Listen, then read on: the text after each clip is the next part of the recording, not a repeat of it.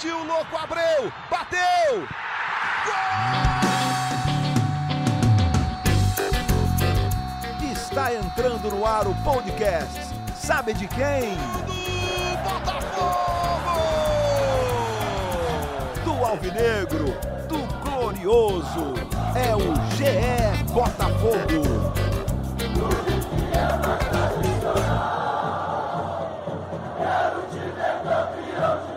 Alô, galera do Botafogo, tá começando mais um podcast, edição número 31 do GE Botafogo. Meu nome é Vicente Seda, estou aqui hoje substituindo o nosso glorioso Igor Rodrigues, o Polinho. E estou aqui hoje com o Taiwan Leras, setorista do Botafogo. Tudo bem, Taiwan? Fala, galera, sempre um prazer. E também com o Janir Júnior, craque da clube, já cobriu muito o clube, todos os clubes provavelmente. Tá aqui hoje para dar umas cornetadas também. Traduzindo, tô velho, né, Vicente? Porra. estamos, estamos, É, estamos. mas vamos falar de fogão, né? O Botafogo movimentado pra caramba aí. É, ontem foi bem movimentado, inclusive uma expectativa muito grande durante todo o dia da torcida. É, nas redes sociais, todo mundo comentando a possibilidade, obviamente, do Yaya Touré fechar com o Botafogo, o que de noite, lá por volta das 8 horas, acabou é, é, não se confirmando. Né? O, o- o- o vice de marketing, Ricardo Rottenberg, anunciou pelo Twitter que o clube não fechou com o Botafogo. Inclusive, a, a- a- forma como foi feito esse anúncio deu ali uma polêmica, né? Boa parte da torcida ali não gostou muito das mensagens. Ele acabou até terminando ali para a torcida, fazendo um pedido para que a torcida continuasse a mandar, a mandar mensagens positivas para o Yaya, sem botar um ponto final na negociação. Ele disse que o Yaya se negou a dizer não ao Botafogo e deixou as portas abertas, quem sabe, para uma negociação mais adiante. Existe essa possibilidade mesmo, tá? Ou foi meio jogar para a galera? É, a- as duas partes, pelo menos pelo que a gente conseguiu contato, né, tanto o Botafogo quanto o- os representantes do jogador, é, foram relutantes em, em dar um ponto final. É, mas já se sabe que pelo menos até o, o- esse primeiro semestre a Touré não vem. O Touré, Touré, a gente ainda está se acostumando como se fala. É, o que o, o- tanto a parte do, do empresário do atleta quanto o Botafogo dizem é que por hora as negociações estão encerradas, o papo está fechado. Mais para frente a gente vai ver, acho que é, é, fica mais uma esperança do Botafogo de contar com esse atleta por mais tempo do que algo real, um contato que vai se manter até, o, até maio, até junho. E esse pedido aí do Rottenberg de mandarem mensagens positivas pro Yaya, é, a galera não ficou muito satisfeita, não. Teve muita resposta em bom francês ali. Diz É. aí, Janir. É, assim, é, foi uma negociação, assim como a do Honda, tá? E se eu tiver errado, ele me corrige, que ela cresceu muito nas redes sociais, né? Começou ali nos bastidores e quando chegou na rede social, começou aquela corrente, assim como o Honda, o Yaya também. Então a rede social foi um termômetro da negociação. E o Rotenberg usou o Twitter para falar que a negociação não tinha dado certo. Primeiro que ele pegou a comunicação do clube de surpresa. Ele chega lá, anuncia, não comunica nada. Ele fez da cabeça dele, ele que estava participando da negociação. O Montenegro, que durante todas as conversas por telefone, no encontro com o empresário do Yaya, participou, embarcou, estava na França, estava voltando para o Brasil, embarcou e deixou a batata quente para o Rotenberg.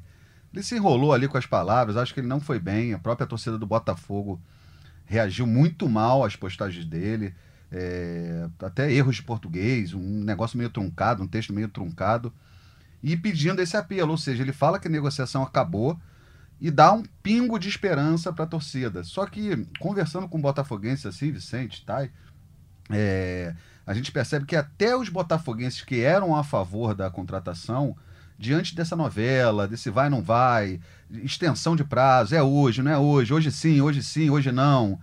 Os próprios botafoguenses que eram a favor já estavam meio de saco cheio, É, falando. te- teve muita desgaste, gente, né? isso, teve muita gente pedindo para o, o Botafogo esquecer isso e partir atrás para atrás de reforços viáveis. Eu vi vários nomes citados ali, Gabriel, Diogo Barbosa, enfim, é, é, reforços que o clube poderia ter agora e esquecer um pouco esse sonho aí, já que não, não deu certo, deixar para lá, não ficar nessa de ah, é, quem sabe depois mais para frente pode vir, vamos continuar. É, é um sonho assim que o Botafogo é, diz que botou o sonho dentro da realidade financeira. Mas eu acho também que, que diante da, da situação delicada do, do clube na- nas finanças, é até ruim você estender tanto, esticar tanto essa corda. Tem coisa para resolver ali dentro. É, era um nome mais assim impactante, o Yaya. Há quanto tempo assim também o Yaya já foi o Yaya, né? É, não sei se ele seria a solução dos problemas do Botafogo. Acho que não seria. Seria custoso. E eu acho que é mais o marketing, né? A gente vê assim. Pelo contrário, eu acho, pegando o Honda e a a gente olhando, acompanhando, tudo bem que o Honda também há muito tempo não disputa um jogo oficial. é, mas me parece mais em forma, mais jogador do que o Yaya. Posso estar enganado, mas o negócio ali ficou meio, meio ruim. né? Virou uma novelinha chata pra caramba, cara. Tá aí, é, é, conta pra gente, você que fez uma matéria hoje é, é, no, no Globoesporte.com sobre os bastidores dessa negociação. Conta pra gente aí o que, que deu errado, em que ponto essa, essa negociação azedou? Foi dinheiro, foi família, como é que foi isso?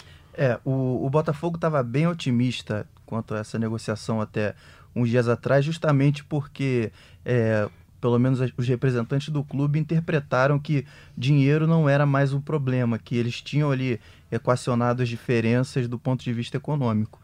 É, o, que, o que leva a crer também, pelo que a gente ouviu de, de pessoas envolvidas no negócio, que foi muito mais uma escolha pessoal do, do jogador e da família do que propriamente alguma é, divergência assim, financeira. Pelo menos o que, o que passam para a gente é que o, o, o Touré aceitou a, a proposta que o Botafogo fez, o Botafogo chegou nos números que ele pediu, só que é, a vinda para o Brasil nesse momento, é, segundo nas palavras do próprio Rotenberg, seria uma mudança muito radical no ponto de vista do atleta e da família dele. Então, eu creio que é, que é muito mais uma, uma escolha pessoal, assim, de, de o quanto o Touré e a família estavam dispostos a sacrificar a vida que eles têm em Londres, que eles moram lá, do que nesse momento, pelo menos no, no meio, já citaram o Colégio das Crianças, enfim, essa coisa toda, do que é, um problema de, de, de, de grana do Botafogo, pelo menos no- na realidade ali da, da negociação. E você que conhece como ninguém esse time do Botafogo, você acha que funcionaria de fato o Yaya Touré já com o Honda ali? São dois jogadores de idade muito avançada. Na verdade, pode, ser, pode até, de, de certa forma, lógico que a torcida do Botafogo queria, mas de certa forma para o time, pode até, de repente, ser bom não ter, porque para o marketing do Botafogo pro- certamente seria bom. Mas como o Janir falou, para o time você acha que funcionaria? É, é um jogador de um nível que o, que o Botafogo não passa nem perto de, de, de chegar hoje, né? Talvez o Honda seja o jogador que, que chegou num nível um pouco mais perto do que o, o Touré apresentou na, ao longo da carreira, né? E mesmo assim abaixo. O Touré chegou a ser um dos melhores jogadores do mundo. É, E o teve, Bota- o, só, te interrompendo, teve é, uma coisa que me chamou a atenção, inclusive ontem, um torcedor mandou, logo depois das mensagens do, do Rottenberg, um torcedor mandou para ele é, uma mensagem dizendo: Olha, tô aqui com dois vídeos completos de jogo do Yaya e ele parece que tá mortinho. E o Rottenberg, a resposta dele foi: Me manda. É, é, é, também rola um pouco de da frustração do torcedor ali na hora também, começa a cornetar o cara porque não deu certo, né? Mas, enfim, o que, o, o, o que a gente viu do, do, do Touré foi até o Manchester City. Ele teve uma passagem muito curta pela Grécia e depois na segunda divisão da China. é, eu confesso que eu não vi nenhum jogo da segunda divisão da China, creio que poucas pessoas tenham visto. É, é um, é um jogador de, de um nível muito alto, enfim, jogadores de idade avançada. O Botafogo também tem no meio de campo, como o Cícero, e é um cara que, que tá num nível que poucos jogadores que jogam aqui com a gente já, já chegaram. É, só que tem uma, uma diferença fundamental, eu conversando com o dirigente até antes da negociação melar, ele estava comparando o Honda com, com o Touré. É, e ele citou que tem uma diferença fundamental. O, o Honda tem um objetivo agora recente, está muito próximo, que é a Olimpíada.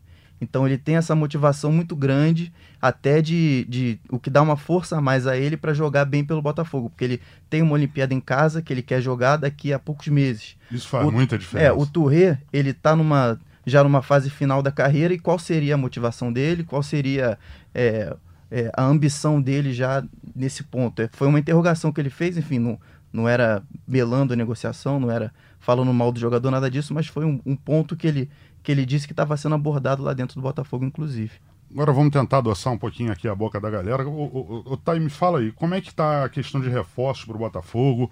Como é que tá esse cenário? O, o, o clube tá buscando alguma coisa? Porque foi uma frustração muito grande, bem ou mal, essa coisa do Yaya. Tem alguma, algum outro jogador em vista aí, alguma coisa para aliviar um pouco é, é, a torcida do Botafogo? É, o, o Yaya foi, foi uma exceção assim na, na- no planejamento do Botafogo. O Botafogo não, não pretende contratar muito mais, pelo contrário.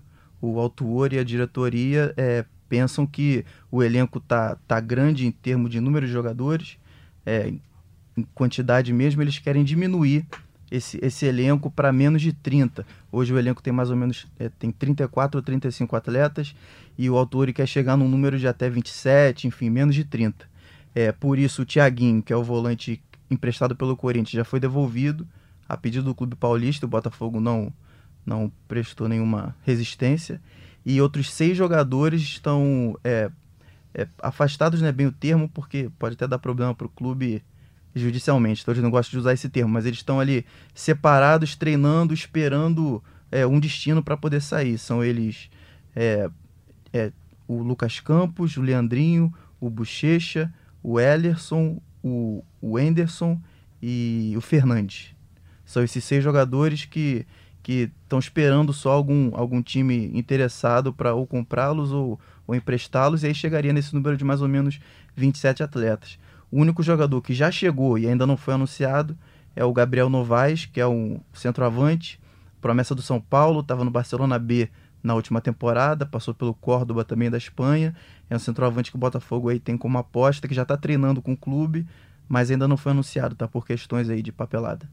E agora para sábado a gente vai ter o clássico aí do Botafogo com o Flamengo e existia aí também um outro tema muito polêmico, agora que Yaya já foi, vamos falar de quem está aqui.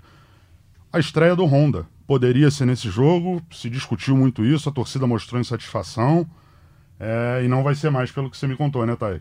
É, o Thay, eu vou assumir aqui, o Thay, tá, a gente estava conversando antes ali, é, tudo indica que não, não estreia no sábado, e assim, eu vou dar a minha opinião, a gente está aqui para dar opinião, eu acho que não deveria estrear mesmo no sábado, assim, dá aquele. Não é por ser Flamengo, só por ser Flamengo, mas é um jogo é, sábado, 6 horas da tarde, e tem uma sequência interessante para o Botafogo.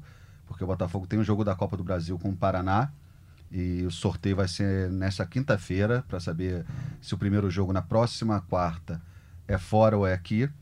E tem o Botafogo e Bangu no outro domingo, dia 15. Dia 15 em casa, jogo televisionado. Acho que era o jogo ideal para a estreia do Honda, não só pelo adversário, é, acho que por ser televisionado, por ser um jogo diante da torcida. E ele teria mais essa semana aí para trabalhar. O Tai acompanha é, o dia a dia, pode falar melhor, mas me impressiona vendo de longe, acompanhando matérias, acompanhando, é, batendo papo com pessoas do clube, é, como a forma física do Honda, ele mantém a forma física. E é um cara que trabalha pra caramba, é de uma cultura diferente, né? É, não tem. Acho que ele nem sabe. Um dia que ele aprendeu um pouquinho mais de português, tá? Pergunta para ele se ele sabe o que é chinelinho. acho que ele nunca ouviu falar, mas me impressiona. E assim, lógico que tem uma série de questão, é, um cronograma da preparação física, ele já está regularizado no Bira, no, no BID, tudo ok mas eu acho que essa reta final seria interessante. Seria um jogo diante da torcida. É, sábado, agora, se eu não me engano, é mando do Flamengo, por isso que o jogo não é Maracanã. Enfim, é, se eu tivesse lá, se eu fosse o terror do Twitter do Botafogo, é, eu ia sugerir lá, até levantar uma enquete entre a torcida, qual o jogo que preferiria. Na minha modesta e humilde opinião, botaria a Honda em campo em Botafogo e Bangu. É, é, a gente perguntou isso para o Autori algumas vezes na, na última semana. Ele abordou isso em duas coletivas na sexta e no domingo. Na sexta-feira é, começou essa história dele poder estrear contra o Flamengo porque o Autori afirmou que o jogo contra o Flamengo seria interessante, ali era uma possibilidade. É, no domingo a gente perguntou para o Autori de novo e ele já deu um passo atrás, disse que primeiro vai ver com, com todos os, é, os departamentos do clube, porque tem que ser é algo é, grande demais para ser tratado por uma pessoa só, enfim, que ele, gostaria de uma decisão de grupo. E eu acho que entra muito do, do, do que o Jani falou. Assim, o, o, o jogo contra o Flamengo é um jogo fora de casa, é um jogo que o Botafogo vai ter a menor parte da bilheteria, que não vai ter ali todo o ambiente que, que, por exemplo, se criou quando o Honda foi apresentado. Quando o Honda foi apresentado, foram 13 mil torcedores, se eu não me engano, um pouco mais de 13 mil torcedores para o Newton Santos. No, no, no sábado de manhã. Parece você, que comercialmente não funciona é, a estreia nesse jogo. Você imagina agora ele jogando, o Botafogo já passou aí de, de 30 mil sócios torcedores, é, um pouco menos da metade disso chegou depois que, que o Honda foi anunciado. Imagina então é, a mobilização da torcida, o que se promete pelo menos, né, para a estreia desse jogador. É, é a casa cheia. E falando um pouco do que o Janir falou ali, da forma do cara, do comportamento, do outro tipo de cultura, É, aquele detalhezinho de vestiário, o cara entrega a roupa dobrada pro roupeiro. Você já viu isso aqui? Não, não. Agora eu vou te falar também, eu sou fã dele no, no Twitter, cara. Ele é muito engraçado, né? Que você vê assim, o Honda tem. acompanha ele, até um xará dele, né? O Kesuki, né? É, que faz as redes sociais, vídeo, tudo, mas ele faz o Instagram. O Twitter é o Honda mesmo que mete a mão. Aí por isso que você vê ele tentando falar português, tentando interagir. É um cara assim. é- Arranjou um professor de português pelo Twitter, inclusive. Ah, foi pelo Twitter? Pô, ele muito- anunciou no Twitter que estava procurando um professor e aí deve ter tido algum filtro ali, né? Um Agora, consulado. faz um assim, favor pra mim, Thay. Avisa pra ele, pô, foi pra praia, pegou aquela praia da Barra, bonita. Pô, tava de calça preta, camisa preta, tênis na areia. Ô, Honda, mete aquela sunguinha, pô, fica tranquilo, vem tranquilo, fica em casa, mas assim, é muito interessante esse japonês pegando uma parte que o Tai falou do aumento do sócio torcedor, mas mesmo assim a gente estava até debatendo, né, uma pauta que quais são as ações de marketing que o Botafogo tá fazendo assim, que a gente não vê muita coisa, a gente vê camisa sendo vendida, a camisa hoje você pode botar o número, algumas já vem com o número do Honda e tudo. A melhor até agora foi aquele vídeo de apresentação que foi absolutamente sensacional, né? O É, mas aí foi o vídeo e não tem. E não teve Tem que depois. fazer o retorno financeiro, né? Eu, tô assim, eu acho que não tem que esperar a bola rolar para fazer a coisa acontecer. Assim que definir, acredito que estejam pensando isso, definir a estreia dele, badalar da ma- maior e melhor maneira possível. E Isso a torcida do Botafogo sabe fazer muito bem. A recepção foi muito legal, tanto no aeroporto quanto no Engenhão, no Newton Santos, perdão. Então eu acho isso, que o Honda aí, ainda mais agora que acabou a história de Yaya, pelo menos por enquanto, o Honda é o cara aí pro Botafogo ter um gás, um- uma injeção de ânimo que eu acho que falta no, no time, no clube em si. Mal É. comparando aí o último estrangeiro que fez muito sucesso no Botafogo, que era um cracaço de bola, que era o Sidorf. É, enfim, cê- é possível que o, que o Honda obtenha o mesmo sucesso no Botafogo? Tá? Você acha que dá pra chegar naquilo ali? Pô, mas peraí, eu vou antecipar o Tais. Sou mais louco Abreu, hein? É gringo também, pô, mas sou lá. O Sidorf Não, mas eu tô falando do último É, que não, fez não, um veio- grande sucesso. veio Tô- aquele peso assim, mas o Sidorf eu acho que na categoria não, não entrou na galeria de ídolo e o Louco Abreu entrou. Por isso que eu acho ah, assim. isso essa é a menor dúvida. Mas o Honda tem tudo pra trilhar. Vai ser quando a bola rolar. Pode ser, foi legal, é bacana, ele dobra a roupa, ele treina pra caramba. É a bola na rede. Bola na rede é que faz idolatria, cavadinha, título em cima do Flamengo, como foi do Louco Abreu. É, e quando, quando o Honda chegou, a gente estava conversando com, com algumas pessoas, até funcionários mesmo do clube, e, eles comparavam muito com a chegada do, do, do porque foi algo inusitado, né, inesperado pelo menos, e, e eles comentavam como que no, no dia a dia, até coisa que, que torcedor não vê, no dia a dia do clube, o, o quanto eles aprenderam e mudaram pelos hábitos diferentes, assim, que o Sidorf tinha em, em termos de, de cobrança, de, de nível de exigência, até de, de hábitos de treinamento no vestiário, e que eles estavam esperando um contato, é algo similar agora com o Honda, que, que enfim, é, é, um, é um jogador também de um nível diferente do que o Sidorf alcançou, né, mas que jogou no- nos melhores times do mundo. E o, o, o Sidorf, eu me lembro bem que ele rapidamente é, é, é, pegou essa liderança do elenco, assim, foi meio que natural até. Você vê isso acontecer com o Honda já, ou é muito cedo? Dá pra sentir alguma coisa nessa linha, não? É, então, a é, ontem o Luiz Henrique é, deu, deu uma entrevista coletiva no Newton Santos e a gente perguntou para ele como está sendo esse início de convivência com o Honda é, e ele falou assim da, de, da preocupação do Honda em, em tentar se comunicar com, com todos os jogadores. Ele já está tentando falar um português, a gente comentou antes que ele já contratou um professor e ele fica pedindo para os jogadores para falarem português com ele, que ele quer entender, quer ser entendido, quer ajudar o time dentro de campo. Ele está começando a, pelo menos no treinamento, né, a, a tentar assumir essa liderança para tentar organizar o time. E aí o, o Luiz Henrique comentou de, de, de um fato específico que ele estava no treino, estava ali fazendo a marcação, se meio que perdeu a, a concentração por um momento, e aí ele ouve alguém gritando, fica ligado. E era o Honda gritando, fica ligado. Falando, fica ligado? É. Pô, que bacana. Falando ainda dessa. É legal abordar esse, o Sidorf e o, e o Honda. Eu vi o Sidorf, mas assim, e- na época, ele já estava começando aquela transição para ser treinador. Ele era muito ligado aos garotos, ficava muito em cima dos garotos, cobrava. O pessoal achava o Sidorf chato pra caramba, aquele chato pro Inclusive, bem. Ele chegou a fazer estágio no Boa Vista aqui, se eu não me engano. Isso, isso. E na mesma época que Na estava no mesma época, Botafogo.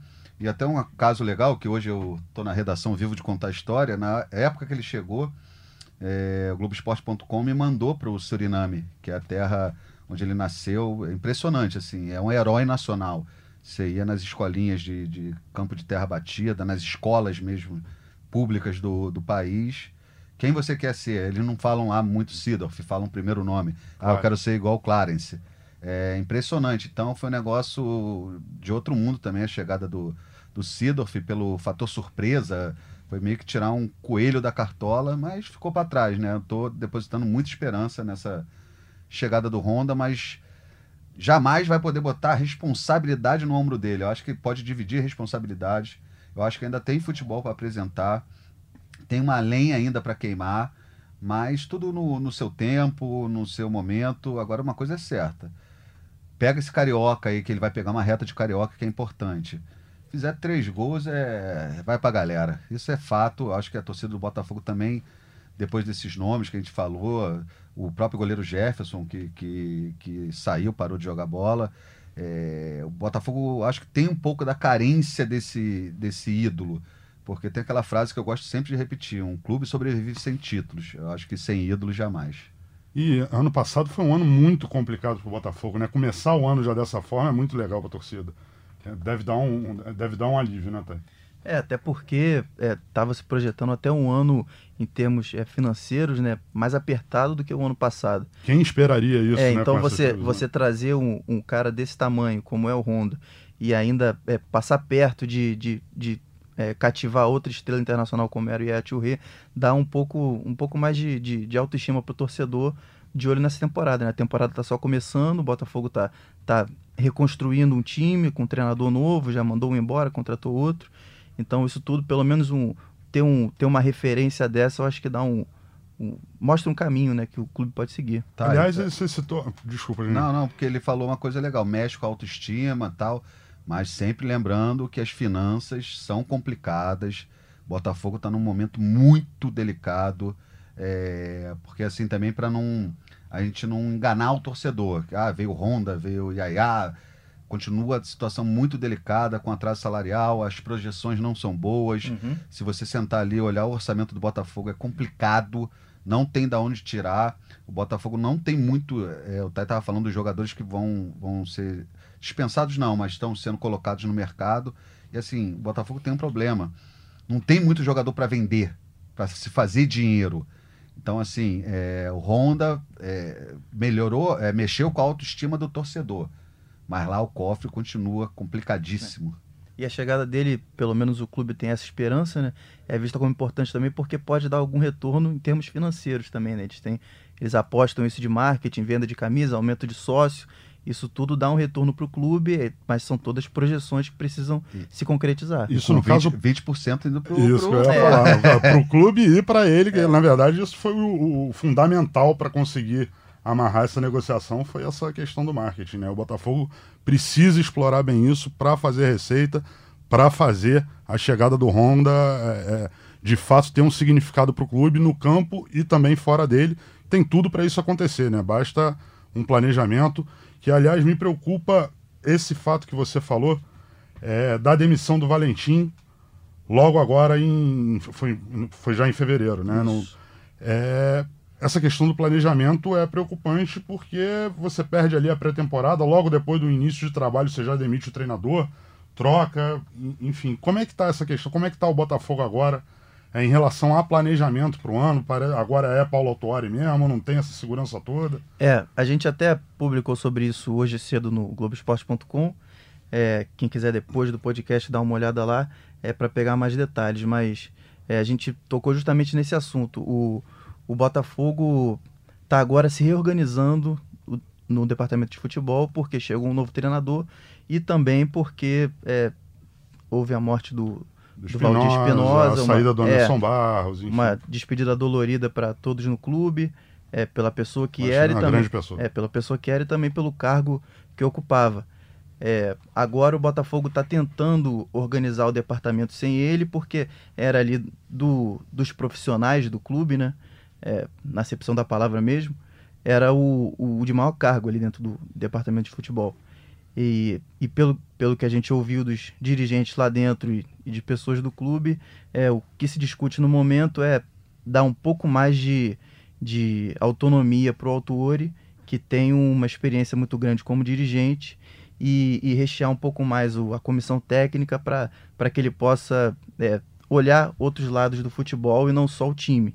O Botafogo está atrás de um auxiliar técnico, o, o Pivete, que é o já é conhecido do Autori, está é, tá trabalhando no Vitória. Ele viria para trabalhar junto com o René Weber e com o Lazzaroni, que já é auxiliar do Botafogo, e, e cuidaria um pouco mais desse lado do campo junto com o Autori, para que o Paulo também pudesse dar uma olhada no, nos, outros, nos outros aspectos do futebol do clube. Caminha um pouco para a situação que o Autori tinha no, no Atlético Paranaense? Não porque ele tinha um técnico abaixo dele, né? Ele, no momento, pelo menos, o Botafogo não pensa em um novo técnico. Pensa em, em, em ser mais ou menos como, como seria o, o manager que os clubes da Europa usam. Enfim, um cara que, que cuida do time, escala o time, monta o time, mas que também olha um pouco para outros aspectos da gestão. É, é, o, é a possibilidade que está tá mais forte nesse momento vai ter uma primeira reunião dele com todo o comitê do futebol na quinta-feira. Eles vão começar a falar disso, vão falar também da estreia do Honda, vão falar sobre elenco, quem sai, quem fica, isso tudo. Eu acho que falta uma peça ali na diretoria, na, com, com, com a morte do, do Valdir Espinosa.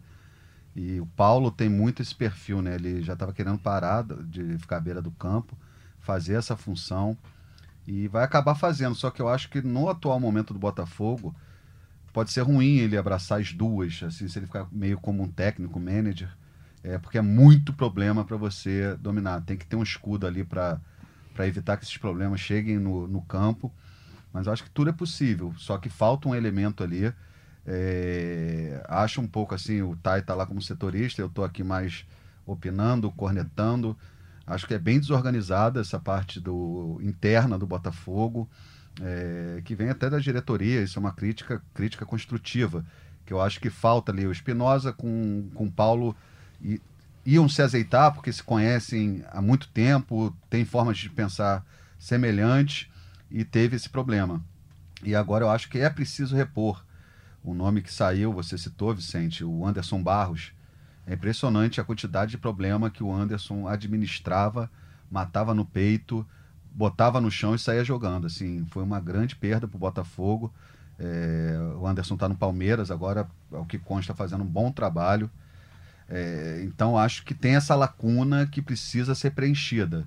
Assim, quanto, quando você tem um universo de problemas como está acontecendo no Botafogo agora, você tem que amarrar todas as pontas. Uma que fique solta ali, isso vira uma ponta, vira um fio desencapado. Assim, quando tiver um problema mais sério, quem resolve? Aí o Paulo vai resolver o problema do campo ou o problema de fora do campo? E assim, foi o que o Tai falou. É, pelo que se sabe, nem nomes assim para esse cargo ainda tem, mas acho que é natural que, que aconteça. O, temos o presidente Mufarrege, mas eu digo que eu vejo o Montenegro muito mais atuante. Montenegro vai desembarcar aqui da. Já desembarcou da, da França, deve estar tá sedento. Já, daqui a uma semana tem notícia pra caramba, né? Porque o Montenegro é que mete mais a mão, é quem tá metendo mais a mão, é que socorre financeiramente, é que conhece o clube, é que tem respeito, é que dá soco na mesa, enfim, eu acho que o Montenegro vai agir nessa parte aí extra-campo do Botafogo. E que já teve uma parceria de grande sucesso em 95 com o Autori, né? Quem sabe? Não acredito isso aí. É, e também teve bastante influência na chegada do Autori agora. E agora, para arrematar nosso glorioso podcast, vamos falar do que interessa. A bola rolando. Clássico no sábado contra o Flamengo. Jogo complicadíssimo para o Botafogo. Como é que tá, Thay? A expectativa do Botafogo para essa partida. O Flamengo num momento muito bom. O Botafogo ainda tentando se acertar. O que, que dá para esperar desse clássico? É, o, o Botafogo na, na última rodada teve uma estreia que estava sendo muito esperada, que era do, do, do Cortez, Gabriel Cortez, que é o um atacante, meio atacante equatoriano. É, teve um primeiro jogo é, bem discreto, mas é um, é um cara que é bastante elogiado pelo autor e pelas pessoas da comissão técnica. É, vem nele um, um, cara decisivo, assim, um cara que, que sabe fazer gol, que, que ajuda a, a armar o time. Então é, é um reforço de, de bastante expectativa ainda, é, que pode ser titular também contra o Flamengo. É, no time, a a principal novidade pode ser a volta do Pedro Raul. centroavante, ele está se recuperando de uma lesão muscular na perna direita. É, ontem ele fez o primeiro treino no campo desde que teve essa lesão, é, mas não está trabalhando com bola ainda, fez apenas um treino físico. É, a comissão vai ver como ele, como ele reage durante a semana para tentar colocá-lo em campo no sábado. É um dos artilheiros do time no, no, ano, junto com o Bruno Nazário. É um cara bem importante que o, o, o Botafogo ainda não tem um, um, um reserva. É, a posição de centroavante é um problema que está tentando ser resolvida. É o Pedro Raul despontou como a melhor das opções e, e os outros dois são, são garotos. É, é um, é garoto da base, o outro subiu recentemente, que é o Igor Cássio, é, que não, não vem tão bem. Então é uma posição ali que o Botafogo quer, quer melhorar para entrar com tudo contra o Flamengo. É um time bem jovem, né? É natural que tenha uma oscilação ou outra, né, gente? É, e assim, o clássico, esse clássico é um clássico de contrastes, né? E o Paulo, como ele é muito estudioso do futebol, ele deve estar acompanhando o que o Flamengo pensa, o que o Jorge Jesus pensa. E o Flamengo tem um jogo de Libertadores na quarta seguinte, no Maracanã, ao clássico. É, não acredito, pelo que a gente vê o Jorge fazendo, que vai botar o time todo reserva, mas é capaz de mesclar. E eu acho que entra nessa fase aí, o Botafogo, assim, é, entra com menos peso no clássico. Assim. Clássico, aquela frase, né? Clássico é clássico e vice-versa. É, mas entra com menos peso. O Flamengo, lógico, que é favorito no papel, pelos resultados recentes, pela equipe tudo. Então o Botafogo pode se aproveitar disso para fazer um jogo mais solto. A única coisa que eu acredito que o Paulo não vai fazer é se lançar para cima do Flamengo, e sim tentar compactar, matar os, os pontos positivos do Flamengo e daí sair uma, aquela bola vadia, um lance bem estruturado, tudo pode acontecer. O futebol é encantador por causa disso, mas é um jogo de, dificílimo para o Botafogo. O Botafogo está aí se acertando ainda. O Paulo ainda tem muita coisa para fazer, trabalha para caramba, mas ainda tem muita coisa para fazer. E é um clássico. É, acho isso. A volta do, do Pedro Raul, acho que é um bom jogador esse garoto, né? Tá quantos é. anos ele sabe? De, de... Se eu não me engano, são 23 anos. É, é, me chamou a atenção em alguns lances. Você vê que ele tem uma, uma habilidade, pena que teve essa lesão logo. E seria um reforço importante, mas se tá voltando agora a campo e tudo, né, tá? Eu acho que não vai estar tá na ponta do, dos cacos, mas vai ser um jogo interessante. Sábado, né, 18 horas no Maracanã. E vamos ver o que dá. Isso é aquele negócio para torcida do Botafogo. Se ganhar, euforia total, mas se perder, não tem motivo para desespero. Não, o Botafogo tá. E é o Campeonato Carioca, acho que para o Botafogo importante para isso também, para acertar os ponteiros, para ir se ajeitando, é, para dando rodagem a alguns jogadores, tentando encaixar as peças. Não tem, não tem por que ter desespero. É lógico que, pô, ninguém quer tomar, chegar lá tomar uma goleada tal. Mas qualquer resultado aí eu acho que é, é normal, é, é, é plausível de acontecer. Enfim, vamos ver o que acontece. Então é isso, galera. Vamos encerrando aqui o podcast edição 31 do GE Botafogo. E quem quiser mais detalhes sobre a cobertura, é só ler o nosso TAI lá no Globoesporte.com. Aquele abraço.